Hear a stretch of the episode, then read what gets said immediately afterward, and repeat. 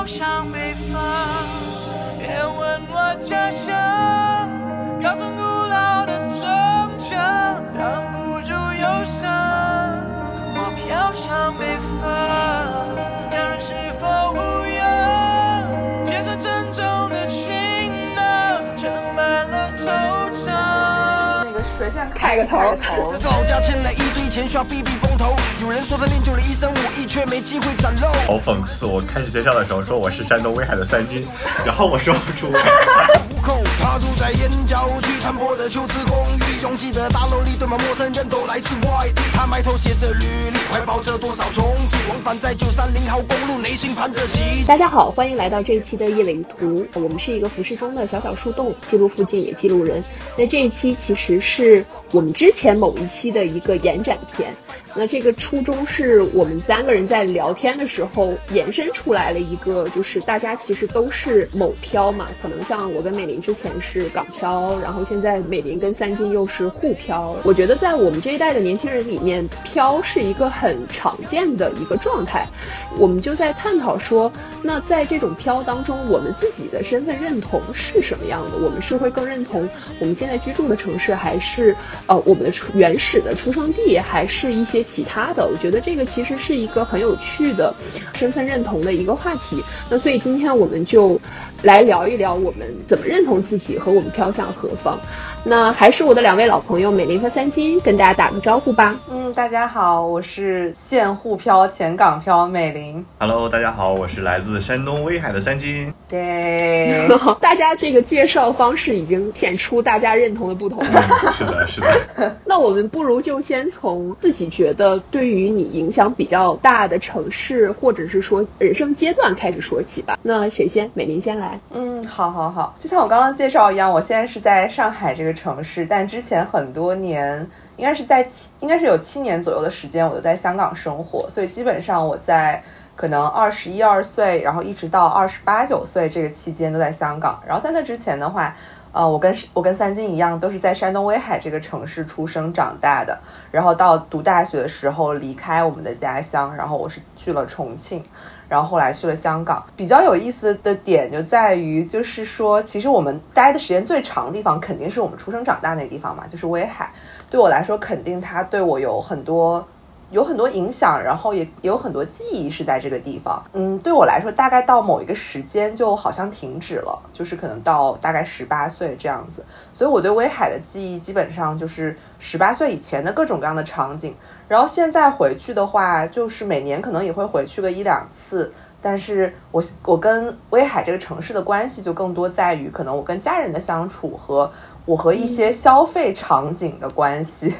然后就没有一些更深度的交集了。我会这么觉得。后面的话，其实呃，重庆也很奇妙，我在重庆待了四年，其实也不短，但是不知道为什么重庆没有在我的心里留下太多的太多的印记吧。就是这个城市跟我之间的连接还是比较浅，因为可能因为我当时的生活主要是跟校园相关，然后跟这个社会或者是跟当当地的文化都没有太多的连接。然后重庆又是一个其实蛮有自己文化的地方，他们有自己的语言，嗯，我也没有学习他们的语言，所以我始终有一种没有融进去的感觉。而且可能也是从 day one 开始，我就知道我不会留在这个城市，就是从种种意义来说，我都知道我的物理上我不会留在。在这儿，然后我的精神可能也不会留在这儿，所以就是可能很早就就决定了，所以我就觉得重庆对我来说就是一个经过的地方这样子。然后在香港的话就比较奇妙，就虽然在香港好像七年也没有比四年长太多，可能因为发生的比较新近，然后又因为在香港经历了很多事情，包括读书啊，包括工作，就是进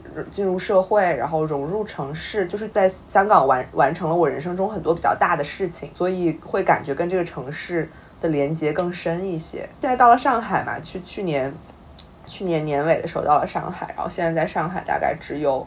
不到就只有大半年的时间，然后暂时还没有产生超级深度的连接。我觉得我的连接在上海是很具体的，是跟每个人的，比如说是跟我们身边的这些朋友，然后是跟我男朋友，但是不完全是跟这个城市的。我觉得我在上海都不认识几个 local，也、嗯也听不懂他们的语言。但是我其实不确定，因为我感觉在香港的话，你听不懂他们的语言，然后你融不进 local 的圈子，你就会有一种跟这个城市没有太 connect 的感觉。但是我在上海，就虽然我不会讲他们的语言，然后我也没有呃尝试去找过什么当地人的圈子，但是我也不会觉得太被排在外面，我没有觉得被排在一个主流文化圈的外面。我感觉上海的主流所谓的主流文化圈，我不知道它是不是存在，或者它是不是那么大，或者是它是不是那么强。嗯，三金，我现在也是和美玲一样住在上海，然后我们我和美玲是老乡，我们都是山东威海人。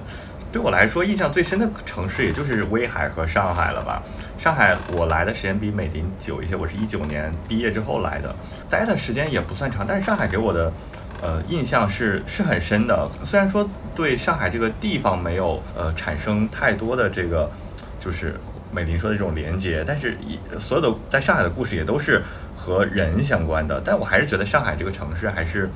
不错的，尽管它封城伤害伤害我很深。但你还不打算走是吧？对呃这段经历给我感觉像是一种一种奇特的人生体验，就像被迫坐了个牢一样。呃，之前在大学的时候是在西安上的，然后西安这个城市给我的印象也是很很奇特的，那是一个特点非常鲜明的城市，就是说会有很多。很多很鲜明的优点，也有很多很鲜明的缺点。我我不不知道这个节目如果西安人听到了会怎么样。小的很多，空气质量很差，但是但是啊、西安的人也很淳朴，然后很热情，很好客，然后他们有着非常深厚的文化，这也是我在家乡在威海去很难去体会到的。而威海对我来说，更多的是一个既承载着很多呃童年或者青年时青少年时期回忆的一个地方。这种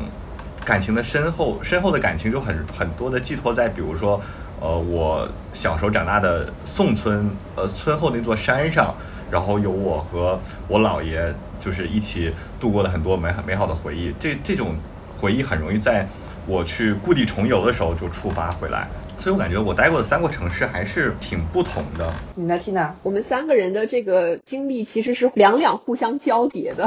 所以我觉得我们三个来聊这个话题特别的合适。可能对于我来讲，就是首先我我跟美丽一起 share 港漂这个经历嘛，然后我们也是差不多是同一个时间来香港，然后我们在香港也一起经历过很多事情。然后因为我的出生是在大连，我觉得这个其实就是一个有一点不一样的地方了。就比如说刚刚美林和三金其实都在说山东威海，但是像大连，其实我们不会说是辽辽宁大大连连这样。中国大大连，独立，而且而且很多人呢，就是都会把大连当做山东的一个城市。我觉得大连这座城市当然也是影响我比较深，但是可能现在就像美林说的，我跟这座城市的连接主要还是依靠我的家人、我的朋友来完成。就尤其再加上我上一次回大连已经是一九年。呃，新年的时候了，所以我真的是三年多没有回回大连了，所以我现在真的不敢说我有多了解它。从小到大，可能我成长的过程当中，恰恰是就是大连这个城市形象正在冉冉升起的时候，我就记得那个时候，我们就至少从我自己来讲吧，就是作为一个大连人，非常有城市的自豪感。我们当时就是什么北方明珠啊，是我们的球队又很厉害，一直在拿什么冠军，然后又有什么时装节，就是北方的一个。一个很 fashion 的一个 city，然后并且就是会 build up 说这个城市非常的干净。我就记得我们小的时候就会经常说什么，哎呀，我们什么在地上都蹭不出灰来之类的。所以我觉得就是可能在我成长的这个过程当中，就是我作为大连人的这种荣誉感还是蛮强的。其实后来慢慢的一些改变，或者说等到我真的不在大连了之后，我再去回看这个城市，我发现其实我并没有那么了解这个城市。其实大连在近代史上，其实它特别。的地方也是在于这个日据时期还有伪满时期的嘛，就是其实它从历史上来讲也是个比较特别的地方。我也是刚好有一个契机，是我前几天在香港看了一个展，它里面有一部分是一个在大连出生的，但是后来又移民去了美国的一个人，他为了去追忆，就是小的时候他爸爸经常跟他说的大连的一些老街之类的，所以他就去拍了一系列的古今对比的图片，当然很多是像旅顺那样的地方。然后我发现其实我对这个城市的历史并不了解。然后到了我本科的时候呢，就是我去了青岛，大家会觉得大连和青岛是两个很类似的城市，所以那个时候我被问的最多的问题是你为什么要来青岛？我觉得大学的这个阶段，因为很多都是在大学城里面嘛，所以可能对于这个城市本身的那种认知和那种归属感其实并不足。包括刚刚三金和美玲其实都有提到一个，就是这个是一个阶段性的，我们不会长久的留在这儿。我觉得这个可能也是比较说，呃，我会不会产生归属感一个很重要的一个起点。就是我觉得如果说我会长期留在这个城市，就是我至少会试图去培养一些呃认同感。但是好像就是大学大家都会觉得啊，我以后还有很多地方可以去啊，所以就未必会跟这个城市形成某一种归属感的互动。然后我觉得我当年也是觉得它是我人生的一个 episode 咯，就是一个小插曲一章。我现在回想起来，可能更多的还是人吧。你那个时候发展的一些 friendship，或者是说你培养起的自己的一些这个小圈子，或者是一些爱好，这个才是就至少对于我来讲是给我留下比较多影响的。然后那到了香港之后，也有可能是因为就是确实是阶段，就是从学校步入社会会是一个很重要的一个节点，就是你整个人其实是在重塑的嘛。然后包括你有很多东西是第一次要去面对的，再加上我们待的这个时间确实有很多的事情发生，可能在这些冲突当中，你又不得不去思考一些东西。我觉得可能所谓的这种理解和认同感是在这种不断的冲撞当中去形成的。那就回到这个我们最开始那个问题，那你们现在会怎么去向别人介绍自己？三金，要不你先说。我会非常鲜明的说自己是山东威海人，或者至少说是山东人，因为我感觉，虽然说我很喜欢上海这个城市，但我觉得他不是那么喜欢我。呃，而且我 我没法去。呃，在身份上把自己定义为一个上海人，我没有上海的户口，没有上海的房子，然后我不会说上海话，对吧？那那那我怎么说自己是一个上海人呢？或者说我暂时居住在上海，我也没有太体会到它和中国其他一些，比如说苏州或者一些别的城市有什么太多的不同。但是我说我是山东人的时候，我会能说出很多梗，就是比如说你知道我们那儿的葱有多多大吗？然后 真的，这 是真的。山东的葱非常的高，非常的大，对，葱省，对我会非常骄傲的说自己是一个葱省人，我会开玩笑的说，你这就是我们山东人有一些很优秀的特质，比如说实诚，然后，呃，在喝酒的时候，我会说，嗯，虽然说我是山东人，但是我不能喝，就会会有很多这种 反差，或者说有特特点的地方，我觉得是很能表现山东和我自己的个性的，我就很愿意介绍我是一个山东人。哦，三金说的这个我太能共情了，就是就是你在各种场合一定要说，虽然我是山东人，但是我不能喝酒。这个虽然我是山东人，但是我长得比较矮。就虽然我是山东人，但是我现在不想表演吃葱什么的。我上大学的时候，我们同学就说：“那你真的会吃葱吗？你可以吃给我们看吗？” 我觉得这真的是大家的刻板印象，还是有一定的道理的。但是说到这个问题，我就觉得说，可能我在不同的地方介绍我自己会是有点不一样的。比如说我之前在香港的时候，别人问说你是哪里人啊，我就会说我是山东人，我是山东来的。然后，呃，我们那地方叫威海，怎么怎么样？因为香港人可能也不知道威海具体在哪儿啊什么的，你还要说一堆。那他们就会说，哦，那你是一个山东婆，就他们好像有个词儿叫山东婆，就是类似于是就是之前英殖时期的时候，不是那时候也英殖，就是也英殖威海卫嘛，就派了一些威海的警察到香港去，对，有这样一段历史。然后所以那个时候就来了很多山东人，然后他们都挑那种可能人高马大一点的，就是在香港人心目中的特点就是可能都挺人高马大的，然后都挺壮壮的。所以山东婆就代表一种外地人，然后壮壮的，然后大大的，然后可能人也比较实诚那样的一种形象。嗯，然后，所以我觉得他可能这个词听起来不大好听，但是其实就是带有一种他们对这个地方的人的一种想象吧，就并不是一个很我我觉得不太是一个歧视性的标签，就包括可能他们会说我是北方人，然后就会把我的一些特点跟北方联系在一起。哦，就是说到吃，就是我有时候会在办公室里面吃黄瓜，然后我吃那种一整根儿的黄瓜，然后我们办公室的同事就觉得非常奇怪，怎么会有人这样吃东西？然后我记得我在香港办公室里吃黄瓜的时候，就来了很多同事，他们围在我周围给我录像。我有画面了，真的吗？我天哪！为什么呢？对我非常我非常震惊，然后他们也非常震惊，我们都震惊了。就是他们震惊的点在于，就是黄瓜怎么能不切就吃呢？还不削皮，然后就这样整根儿的吃，然后就觉得我非常的不文明吧。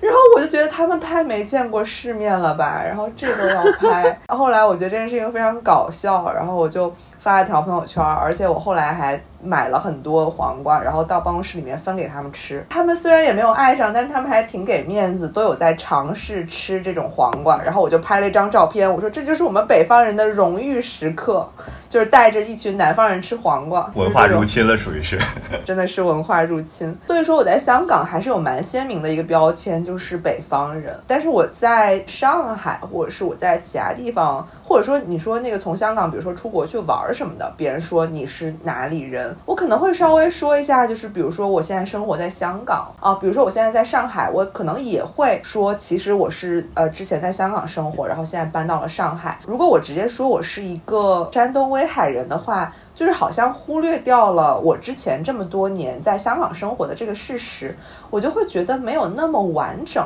就虽然我不知道这有什么重要的，就是别人可能也根本不 care，可能就问一句说你是哪儿来的什么的，但是我还是会就是有意无意的把香港这段就是放在这里，就是会说，哎，其实我去年刚从香港搬过来什么的，就是某种程度上我会觉得可能香港的这个生活更能。嗯，我不知道如何描述，就是我跟香港的生活这一段更更有连结，然后或者是说香港现在更能代表我的某种状态，或者说我关注的议题，可能更多是跟香港相关的，而不是跟威海相关的。其实，在身份上，比如说就是身份证或者户籍或者户籍这件事情来说，我确实是香港人，但是我我又没有办法直接说哦我是香港人，因为这也不完整的代表我的身份认同，就是。你在内地的话，如果你说着一口流利的北方话，然后别人说你是哪儿的，你说我是香港人，这太奇怪了。所以我现在其实也没有太想好一个嗯比较完整的自我介绍，是关于我从哪里来这件事情。但是如果可能别人没那么 care 的话，我就也会说我是山东威海人。如果别人稍微想了解我一点，我就会说哦，我之前在香港生活，然后生活了蛮久的，什么什么什么的。但是我可能就会忽略掉说什么，我之前在重庆也生活过，其实我之前在北京也生活过，我也做过北漂，但是这些部分都被我忽略掉了，就是他们可能对我来说没有那么重要，或是我还没有那么产生归属感。所以听到你会怎么介绍？我觉得我的 approach 应该跟美玲差不多，就是我觉得应该是大家会分场景。你刚刚说的时候，我突然又想到，就是其实你在每个地方会被问的方式会不一样。就比如说，可能我们在中文语境里面就是说啊，你是哪里人？就是首先哪里人这件事情似乎又是跟籍贯或者是你的出生地相关，然后包括哪里人，你可以把它引申为一种就是我认同是哪里人这样子。但是比如说你像国外的话，就是不会说啊你的国籍或者是你的出生地，它只会说 where you're from，就是你的这个 from 是哪里。那我这个 from 我可以解读为说我的物理上我是从哪里来到了这个地方。那可能这种情况下，大部分的情况，我们确实是从香港飞到了这里，然后就是 physically 的。但当然，就像你说的，就是其实有的时候，可能别人也未必很想知道你的这么多的 story，或者是说想了解你背后的这些标签。但是确实，我就会觉得每一个问题背后它所指代的意义会不太一样。包括刚刚美玲其实也有说到了，就是关于语言这件事情，或者是说就是嗯，这个身份背后大家所想象的，或者说如果说我说香港人这个背后，大家一定想象到是一个以粤语为母语，然后说的磕磕绊绊的普通话，至少在语言层面上的表达是这样的。对，但是我觉得可能也是跟最近的这个，就是可能在香港身身份政治越来越兴起，大家就会就包括其实你说广东人，他们也在语言的呈现上也是类似的，但是。可能在香港的这个 con 谈下面，其实大家还是会觉得不是的。我们刚刚开聊之前，我不是提到我前两天去看了一个纪录片嘛？然后那个纪录片它是一个，就是从国籍上来讲是日本的一个女导演，但是其实他们家就是那种日据时期从朝鲜济州岛移民去了日本的那样的，在日语里面甚至有一个专门的词去指称这一类型的人。我们前几天聊的那个。呃，百青哥嘛，他其实里面的那个主要的家也是这样的一个移民。我跟我 partner 还有另外一对我们的朋友一起去看的。我们那对朋友当中，其中的一个男生是英国移民第三代，华裔移民第三代，但是他的 native language 已经是英文了。他可能会比较像那个日本女导演的那种状态。呃，当时我们的那个映后谈就是跟那个导演连线嘛，其中有一个应该是一个老先生，一个香港的老先生就。甚至用日语问他，特别神奇，因为现场找的是一个韩语翻译，所以，所以大家都听不懂他在说什么。然后那个那个老先生就是用日语呃跟那个导演交流，他就说其实香港有很多呃老一辈的都是从大陆移民过来的，现在的年轻人可能是他们的二三代。然后他就问导演，就是说呃如果说现在这个香港年轻人想拍他们的家族史，呃有什么给他们的一些鼓励等等。但是其实他。就是这个老先生讲的广东话也是很明显有口音的广东话，嗯，然后这个也非常可以理解。我觉得可能在现在的这个 context 下面，如果说你说的不是标准的粤语的话，就是你有 accent 的粤语的话，大家就会觉得你不纯正。或者说，如果你不是土生土长，哪怕你可能三岁就来了香港，这种大家可能也会觉得你不够纯正。其实就是大家就是往上数几代，其实都是类似的移民背景，但可能只是说在现在的这个身份政治下面，就是会需要把这个东西更纯净的去表达出来。所以我觉得可能也是因为这个原因吧，我现在也非常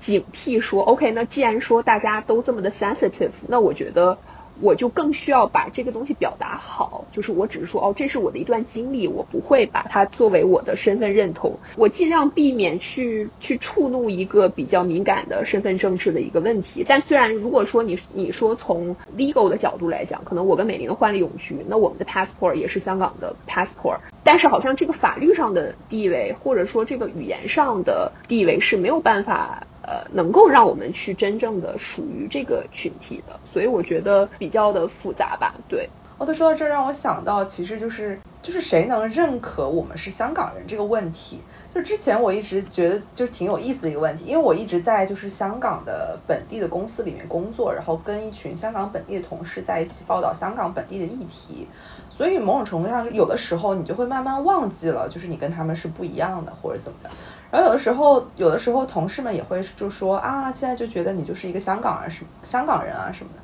但是他们这么说的时候，其实我又很警惕哦，我又会觉得有点不舒服，我就觉得。我就觉得，首先就是你为什么觉得你可以来认可我是一个香港人？对你是一个就是权威机构还是怎么样？就是你认可我是一个香港人。然后其次，我会觉得这是某一种好像有一点点优越感的东西，就是觉得啊，我现在授给你一个勋章，这个勋章是你你从一个内地人变成了一个香港人，然后你现在升华了的那种感觉。然后我就觉得，哦，我我我不太接受你的这个叙事，或者说你的这个表达背后可能隐含的某一。种常见的叙事，我可能有一部分确实是呃，已经是就是一一部分的香港人，但可能我还有其他的部分，就还是还是北方人，还是内地人，还是山东人什么的。然后我会还蛮在意要去理清这件事情的，就包括可能我后面也会直接跟我之前香港男朋友说，我说我不需要你去认可我作为一个香港人。其实我前男友他自己。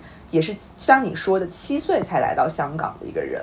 那他是不是也需要被呃出生就在香港的人认可为哦，你七岁来了，然后你现在长大了，所以你现在也是一个香港人了。他先被认可，然后他再来认可我，就这个事情其实蛮搞笑的，对吗？就是而且包括就是他一个七岁来香港的人，可能觉得我一个二十二岁来香港的人不够地道，然后是一个需要慢慢把自己就是属于这个城市，然后慢慢被接受的这个过程。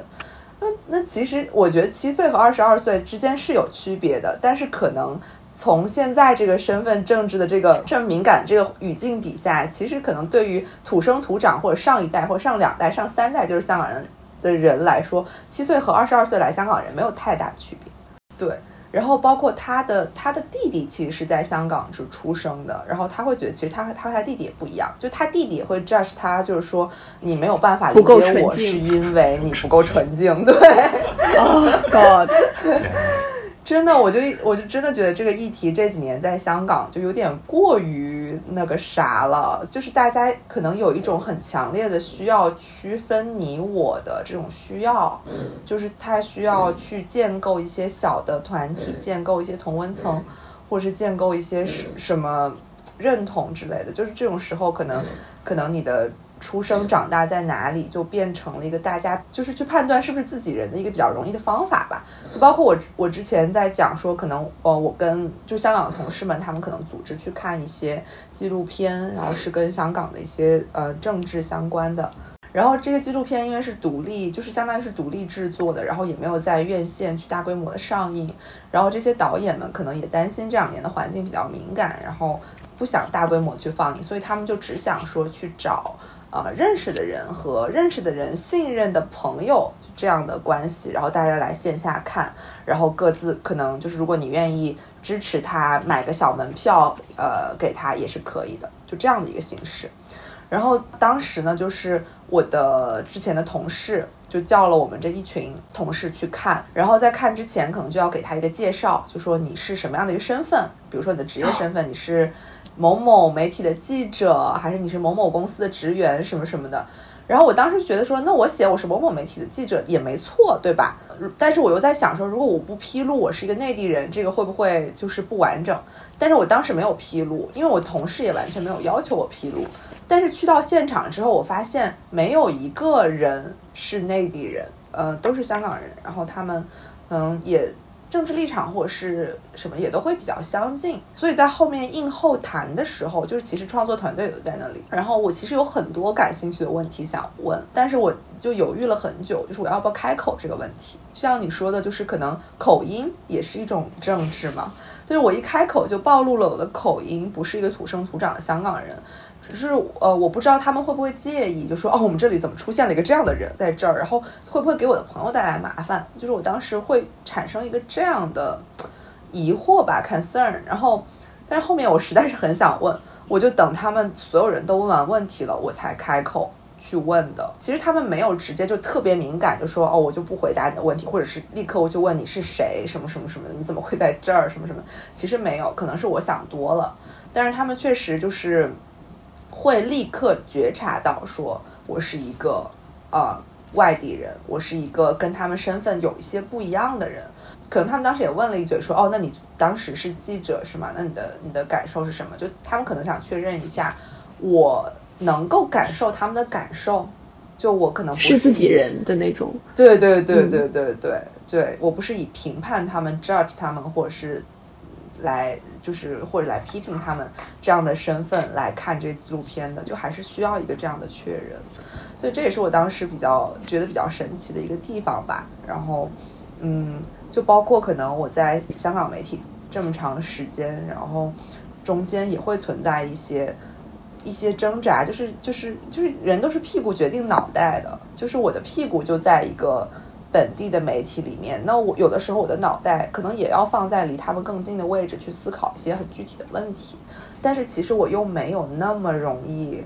就是能做到这件事情。但是没有那么冲突的场景下，可能还好，就日常的一些东西可能都还好。因为有一些更普世的东西，比如说我们在做调查报道，我们会知道说，哦，什么样的事情是是错误的事情，或者是说是我们应该去报道的腐败的事情，就这个是没有什么太模糊的地带在里面。但是比如说像一些嗯政治政治世界、社会运动这样的事情。就会存在其实立场的问题，就是你思考问题的角度的问题。嗯，理解。哦，我特别有感受。我跟美林总体上的这个取取向还是比较 liberal 的嘛，就是说，可能大家对于一些所谓的就是可能普世价值里面正义的东西和开放的东西，还是都是会接受的嘛。只是说，可能这些普世的价值的落脚点。在每一个事情上面，可能大家我觉得是在光谱上的位置会不太一样。就是所谓，如果说以出身论来讲的话，可能很多的跟我们出身差不多的，可能会站在光谱一个更更这边的位置，或者是呃，有一些人可能就是更本地的人，可能就会是另外一个方向嘛，对。然后我觉得可能我们就是会在一个中间。就是可能中间在某些事情上是在左边，有些事情上可能是在右边。我觉得这个就是有有一些东西是也确实没有办法改变的，因为你的经历就是这些经历嘛。然后或者说你接触到的事情，然后包括我觉得可能在那些比较比较复杂的时间段，然后你在的位置，然后你周围的人，你接触到的信息。就是会决定说你对这个事情的判断是怎么样。就我们都是做媒体的，其实大家都很理解说，媒体本来就是有一个议程设置的嘛。然后你想让大家看到什么样东西，包括你看什么样的媒体，其实都会使得你对这个事情的理解会很不一样。我换永居的那就也就是去年的时候，然后我当时就是也在我的公众号里面写了一点东西嘛，其实也是回溯了我在香港的这。七八年的一些细节吧，或者说一些会让我到现在还会记得的一些小事，我觉得就是如果说作为一个我这样的一个个体，就是我的身形就是很典型的大连人，就是一站起来大家说哦，果然你是大连人的这种，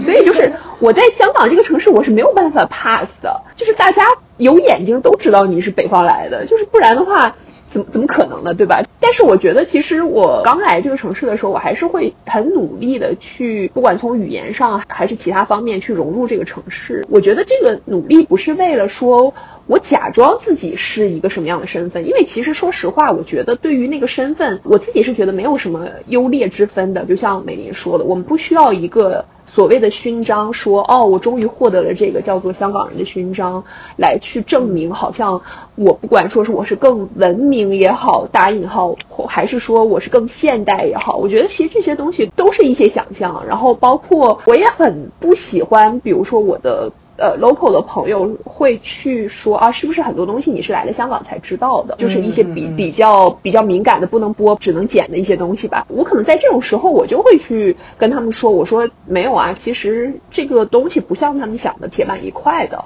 对我觉得，其实我还是尽量会去跟他们进行这些 conversation，让他知道说这件事情的的复杂度不是他们想象的很 stereotype 的一块一个。那样的形象在里面，但是确实，我觉得有的时候，比如说我们去楼下的这种店啊，就是吃 brunch，可能因为听到我跟我 partner 在讲普通话这样子，然后就其实我也知道他们这样猜测是所谓的一种认可，就大家都会先猜我们是不是台湾人，就是 可能在他们的这个序列里面，就是讲普通话的这个现代性里面，台湾、新加坡。然后，嗯，北京、上海，就如果说是 mainland Chinese 的话，大家就会说，哦，你是不是上海人之类的。然后我觉得，可能作为沪漂的两位，肯定对这个东西也有很多的感受吧。对我觉得，大家就是会把很多的现代性局限在他们所熟知的这些地方，然后就会觉得说，作为从省来的，我们只会啃。啃大葱啊，啃啃黄瓜什么之类的，那我就觉得这个又怎么样？包括我在香港说我是大连人的之后，他们哦你是东北人啊什么的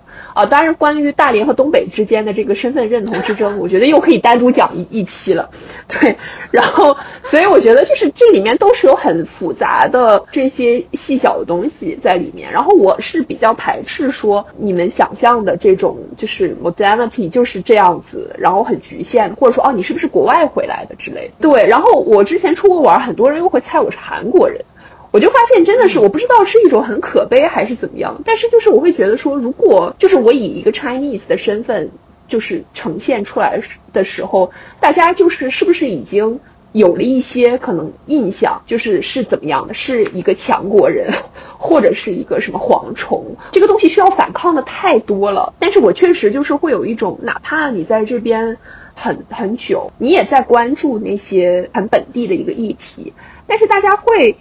呃，还是会觉得你是一个外面的人在帮助，而不是里面的人。我觉得这个其实是还是会让就是让人有些伤心。我觉得这个伤心并不是说哦我没有得到这个叫做香港人的勋章，而是说就是说我是真的很在乎这个城市。我觉得是从这个角度上来讲会有些伤心。就比如说当时呃。就是苹果日报停刊的时候，然后当时其实非常多人去买那个最后一期嘛，当时我就也去买了一期，然后我当时就有上传了 ins，然后当时我就也是认识很久的一个 local 的朋友，还专门发了一条 message 给我，他说感谢支持吧，就是你懂我的意思吗？就是这是我们的事情，但是也感谢你支持。然后我觉得当时其实就是是一个很复杂的感觉，就我不知道该怎么回复他，我我我不知道我该说哦不用谢还是什么样，还是怎么样，就是我我不知道我的姿态该是什么样的，就是或者说我本来以为说哦我是这个城市的一部分，就不管说是不是以这个身份认同的方式来去作为这个城市的一部分，但是我是觉得现实生活是我就是每天生活在这个城市，我在关心这个城市发生的所有的事情，但是好像在这些事情上面，谢谢你帮我们之类。的，然后你始终还是一个外人，就我觉得可能在这种时时刻肯定是会有一种很很复杂的心情，对。然后，但是我觉得这种东西真的并不是说可能你在法律层面获得了一个身份证件，或者是说我在表达上我说我是一个香港人什么的就可以解决。我觉得这个东西就是一个很深层的，而且我觉得就是当大家把这个身份证式的这个标准越来越卷，你现在是哦，你七岁的瞧不起二十二岁来的，呃，在这出。生的瞧不起七岁来的，可能受精卵就来的瞧不起只在这儿出生的，就是我觉得这个东西是没有办法停止的，你可以一直往上卷。那或者是说什么我土生土长有丁权的，是不是又瞧不起那种我两三代移民的？就是你可以一直往上卷嘛。我会觉得就是为什么？包括我我不知道，就关于上海，我也听说了很多一些谣传吧。就是这个我不知道你们两个的感受是怎么样。其实我之前真的是有试过，因为我去我们上海 office 的时候，就是有两个上海本地。的同事会在大家都在的时候，就是有有上海本地人有外地人的时候，他们会用上海话讲话。就是我理解说他只有他们两个人的时候，他们讲上海话，这个我非常可以理解。但是如果说一群人，而且很明显不是每个人都懂上海话的时候讲上海话，我觉得就是会让我觉得有一点点怪怪的。这有点像故意排外吧？我我在上海没有感觉到，比如说我我去电影院或者什么地方有很多上海人，然后他们比如说呃。保洁的阿姨，然后跟我说用上海话说一句，看我一脸懵逼没有听懂的时候，会再用普通话说一遍，然后也没有觉得会有太多的歧视。我觉得听到你的，可能那个人比较特殊吧。但是我觉得上海还是。上海是有鄙视链，我也同意三金说的，就可能日常生活中我们没有那么太能感觉到。但是我最感觉到上海鄙视链的一次是在人民公园儿这个世界著名景点，就是我来上海不是超级想去人民公园的相亲角嘛，还拉着三金去，三金没有去，然后我就独自一个人去面对了这个相亲角对我的这个人格的拷打。因为相亲角是一个这样的地方，就是它特别特别的拥挤，然后一就像一个人才市场嘛，然后大家就就是。摆着各种各样的摊儿，然后上面都写着各种各样人才的简历什么什么的，然后呃还有各种各样的中介，他们走在路上看起来像是一个焦急的父母，其实他是一个焦急的中介。然后，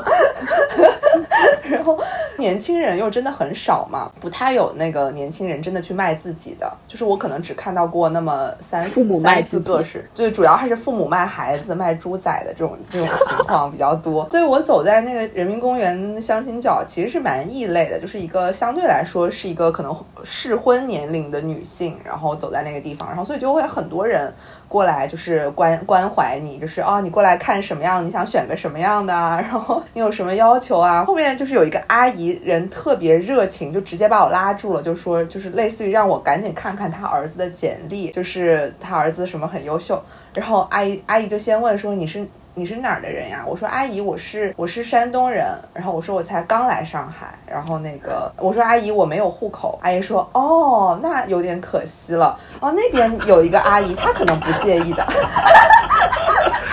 对这个阿姨一个特别的直白，立刻就立刻就本来还是那种特别热情，就是说呃就特别感兴趣，然后挺想了解你的，但是就这么一个，他就立刻就哦那算了那算了那没办法了，就是这个硬性指标没满足啊，所以后面有一些中介什么的，就看起来很像中介人走过来啊，或者是一些叔叔阿姨走过来，因为我我其实就是想看看那些简历什么的，确实不太想跟他们聊天，然后所以后面我就会直接说啊我是九二年的，然后我是外地的，然后。基本上你把这两个信息摆出来，大部分人都对你没兴趣了，就可以 leave me alone 了。所以当时我感，我就是我的感受就还是说，可能上海人他们还是只想找。就是有一些啊，有一些叔叔阿姨还是只想找就是上海人来完成他们这个这个血统的延续吧，就是纯净性。对的，是的，是的，但是也挺搞笑的，就是其实他们有很多，就是你看他们简历，其实有很多本地人，那个本地几套房，他们随便连就是连连线肯定都是可以成的呀。就是如果人人和人之间的这个姻缘就是简单的条件匹配的话，那那这个相亲角马上就能一天就能成好多对儿，是吧？反正我当时的感受是是挺有意思的，因为相亲角就是一个给人贴标签的地方嘛，就是你卖自己的孩子，你要给你的孩子贴标签嘛。我的孩子的卖点是什么，什么什么的，所以就是在那地方不仅有这种身份的标签啊，就是比如说户籍，然后那个江浙沪，这可能是一种标签，然后也包括什么没有婚史也是一个标签嘛，没有婚史，然后还有短婚未育也是一个标签。我第一次见到这种标签，就是经历了一个短暂的婚姻，而且没有生孩子，所以约等于没有结婚，然后这也是一个标签。所以，我我真的觉得，就是人类给自己贴标签的方式非常有趣、多种多样，而且大家总能在这些标签里面选一个也符合自己的事实，但是对自己更有利的标签。然后哦，比如说有的人可能就不会写我是哪里人，他会写我是新上海人。那有的上海人就会就会担心自己被跟新上海搞混，所以就一定就一定要写三幺零开头，然后那个身份证就是出生在上海。哦，反正挺反正挺好玩的，所以我觉得上海和香港还是有一个互相映照的那种感觉的，就都有这种鄙视链。你说到这个，我我又想到就是非常古早的一个，已经在我尘封的记忆里面很久的一个事情，就是当时我上大学的时候，不是在青岛吗？就是当时我刚好谈了一个北京的男朋友。这个事情本身我自己是没有什么感觉，因为我本身我对北京这个城市没有那么神圣化，就是再加上之前不是也提到，就是作为大连人，我很有城市自豪感，所以我我刚开始并不觉得是自己高攀了什么之类的。然后后来呢，就是我们共同认识的一个朋友，然后也是北京人，过来就说哦，说啊，听说你们两个在一起了什么的。然后他就说哦，哎，我们本来都以为他会就是找一个北京人的，然后又说什么哦，你知道北京户口现在要什么五百多万什么之类的。我当时就是大震惊，你知道吗？这个东西根本就不在我的考虑范围内，但是。好像别人会觉得说北京这个身份可以带来的背后的是这么多的东西，然后但是就是其实美玲刚刚讲完其实也是个非常可以理解的，就是说。好像在这种婚姻市场里面，就是如果说我们把它作为一个市场来讲，确实就是要贴好标签、明码标价，并在市场上面好像又要适度的美化，比如说是像新上海人这种，我不知道这种新上海人会不会在香港人看港漂说自己是香港人，可能也是类似的这这种心情。对，我觉得如果把这个大而化之来讲，其实你在每个层级上都有一些什么新什么什么人，但是我觉得好像就恰恰是因为大家把这个所谓纯。纯正性明码标价，然后就是越纯净的，好像我的标价就会越高。放在这个婚姻市场里面，形成了一个歧视链，使得好像有一些人会特别把自己的这个所有的这些经历里面标价最高的东西特别 highlight 出来。对于这种类型的行为，我其实也是有一些警惕的。其实我觉得，可能我更想知道的是你的经历是怎么样的。我觉得这个对于我来讲是有趣的部分。但是可能很多人，我理解，就是如果说在这个所谓各种各样的市场里面浸泡很。很久的话，他的整个的这个思维模式就是这种。我一定要把自己待价而沽，然后不管说是在婚姻市场里面，在交友市场里面，好像都要把自己 present 的像一个完美的 gift 那种感觉，然后就把所谓的这种这种 hierarchy 里面最好的标签往自己身上贴。然后我觉得这种也是让我觉得有点怪怪的，而且好像会故意的去回避对于你来讲也是很重要的东西。因为可能我目前为止确实是在出生地生活最久的时间，虽然说可能他在这个人生阶段并不是最能改变我的人生阶。段，但是我也会把它当作为说我形成我自己很重要的一部分，然后我也会很 proud of 去介绍说哦，我出生的城市是怎么样的，然后它的历史是怎么样，我我也很想去了解。真的是我那天在香港看到这个关于大连的展，我是非常的开心的。我甚至从头到尾把那本书翻了一下，然后我发现我有很多关于我的城市我不了解的地方，包括可能看到有一个老街是在我高中旁边，然后我就会非常有那种就是很熟悉的、很兴奋的感觉。但是我觉得可能对于有些人来讲，这个部分是他们不想去聊很多的。比如说像美林那样的，如果说可能同样另外一个冲绳来的，可能他在吃黄瓜被大家拍，可能他会觉得很不适吧，我也不知道，或者说他会尽量去消除自己身上生吃黄瓜、生吃葱这个部分。包括北方人就是吃面啊、吃饺子啊，这个就是真的是习俗，我觉得没有什么优劣之分的。我觉得其实现在身份政治这么的敏感，就是因为它是存在一个比较细的，所以大家就是会很紧张这件事情。对，而且我觉得挺搞笑一个点，其实就是说我们在离开家乡远一点的时候，其实你跟你更。广大一点的概念就会变成一体，没有人给你分的那么细。所以我之前就在听什么，我我妈在说什么，我们家里某一个就是在呃可能县里的那种亲戚的一个婚姻的事情，在说什么他们什么汝什么荣城的看不上乳山的，还是什么文登的看不上荣城的之类，就就总之是底下的县的鄙视链。然后我脑子就嗡嗡的，我说你在说什么东西？然后我就感觉说，就外边的人看你都是威海的，有啥区别呢？然后就像可能北南南方人看北方，他也不会跟你分什么山东啊、东北啊、大连啊、青岛啊啥的，就包括可能在香港，你是浙江人和你是山东，没有任何差别，本质上的区别没有任何差。广东可能会对他们来说稍微可能亲切熟悉一点，其他地方没有区别。而且而且我们当时就是香港同事，我们争辩了很久关于什么是北方这个问题。我说北方。北方这不是有地理上的概念的吗？什么秦岭淮河以北是北方，然后他们 他觉得广东以北都是北方 是吗？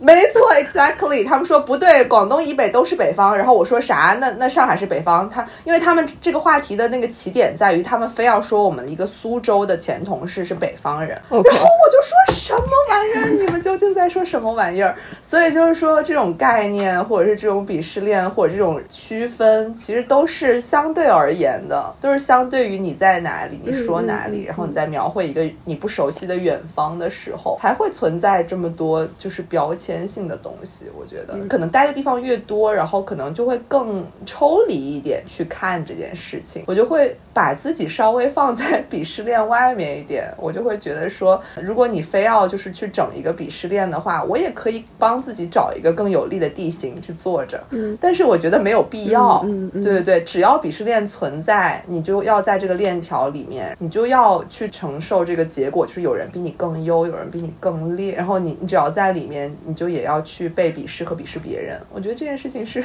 没有尽头，对，没有尽头，没有尽头的。嗯嗯嗯，我现在在心态上其实也跟美玲差不多，我觉得我特别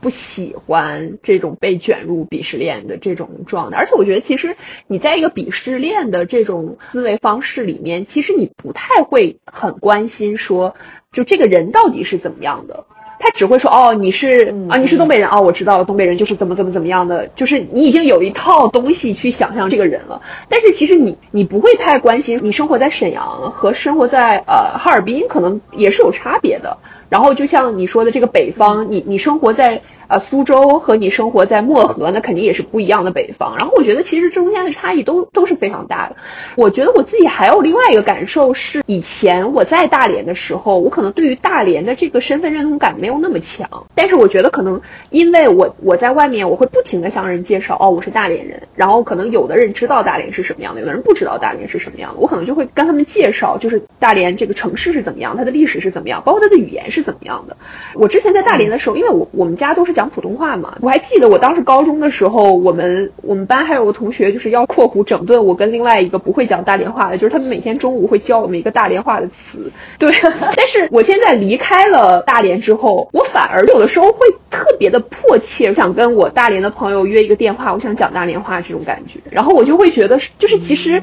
嗯，那个语言也并不是说我运用起来最熟悉的，但是它可以把我带回我很熟悉的那个城市和那个城市的状态，就是我听的都是这样的所谓乡音的那种感觉。其实就像美玲说的，可能你你的这个坐标系的大小都会让你放下了说你现在这个阶段你在纠结的这边好还是那边好的这些事情。我觉得其实就是这些地方可能真的只是留在你身上的一些印记，它以这样的一个形式展现，它并不是说让你变得更高。高级，或者是更怎么样？我觉得这个跟所谓的那种现在他们所强调的这种身份认同，我觉得是不一样的东西。它不是一个政治性的，它对我来讲是一个更日常的。只是说我可能生活在这个环境里面，然后我每天听这样的语言、这样的声音，我关注这样的东西，只是这些东西让我觉得亲切和熟悉。我觉得就仅此而已。对，哎，对，所以三金，你为啥不跟我说威海话？因为母语羞耻，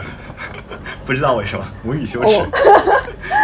这个你对威海的认同感这么强，但是不跟我说威海话。但是三金啊，他非常确定他将来要教他的孩子讲我们的方言，这个我还蛮惊讶的，因为我非常不确定我的孩子还能传承我的方言。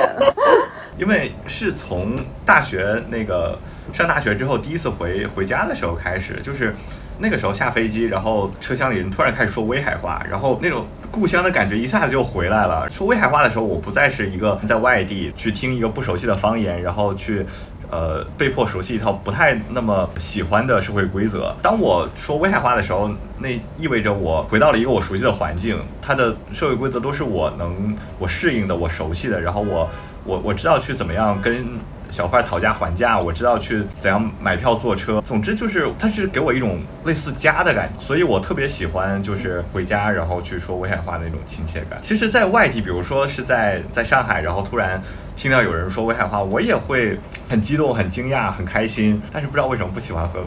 美玲说威海话，可能就是母语羞耻。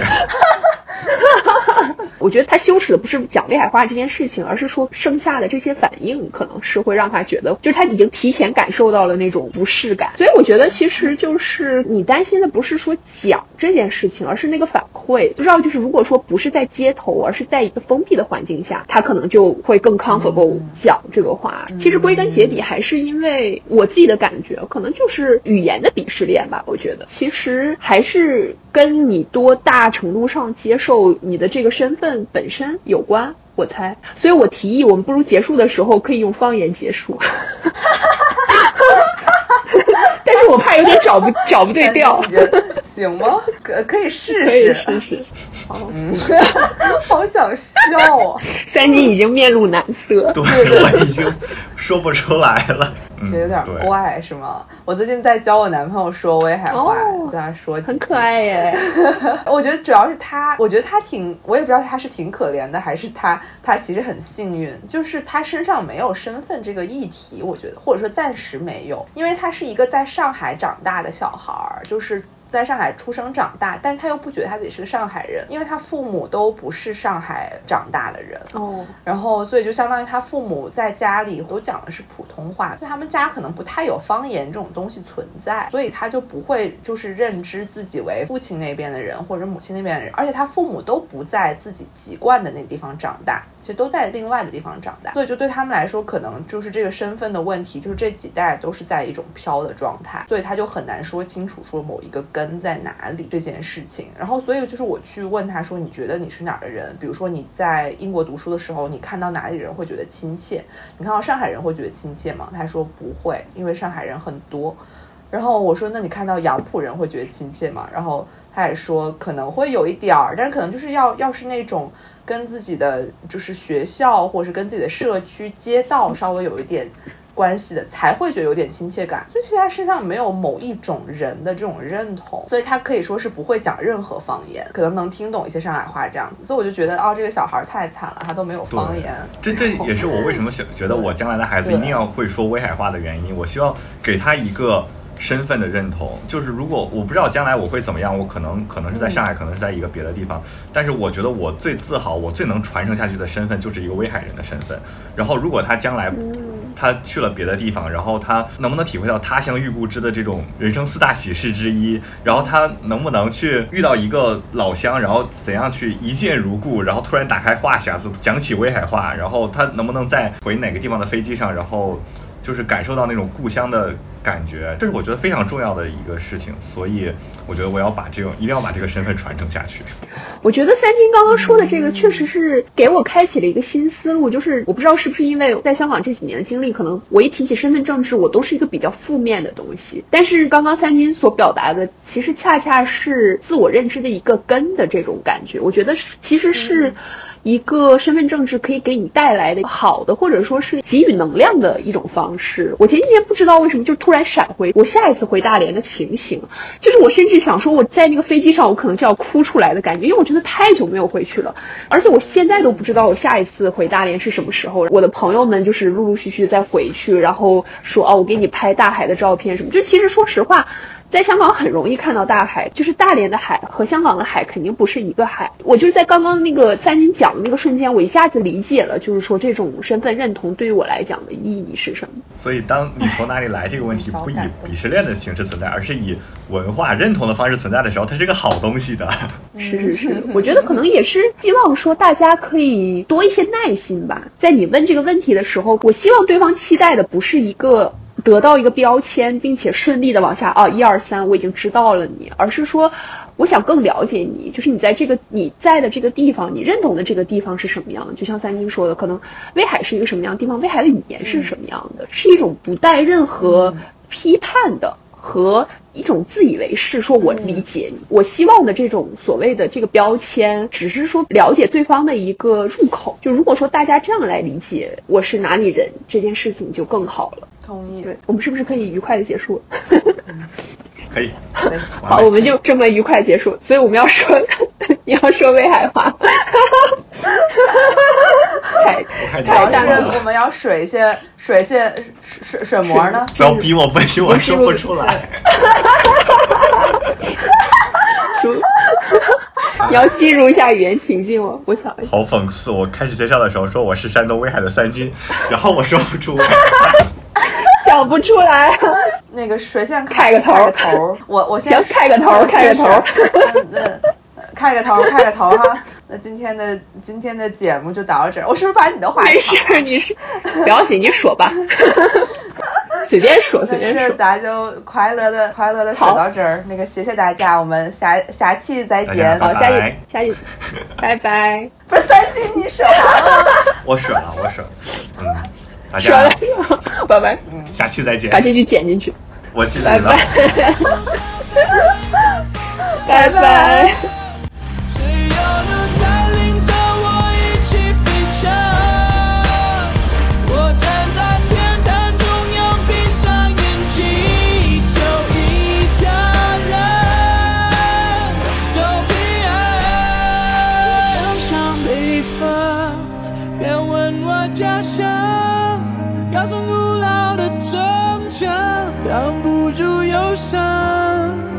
要伤悲。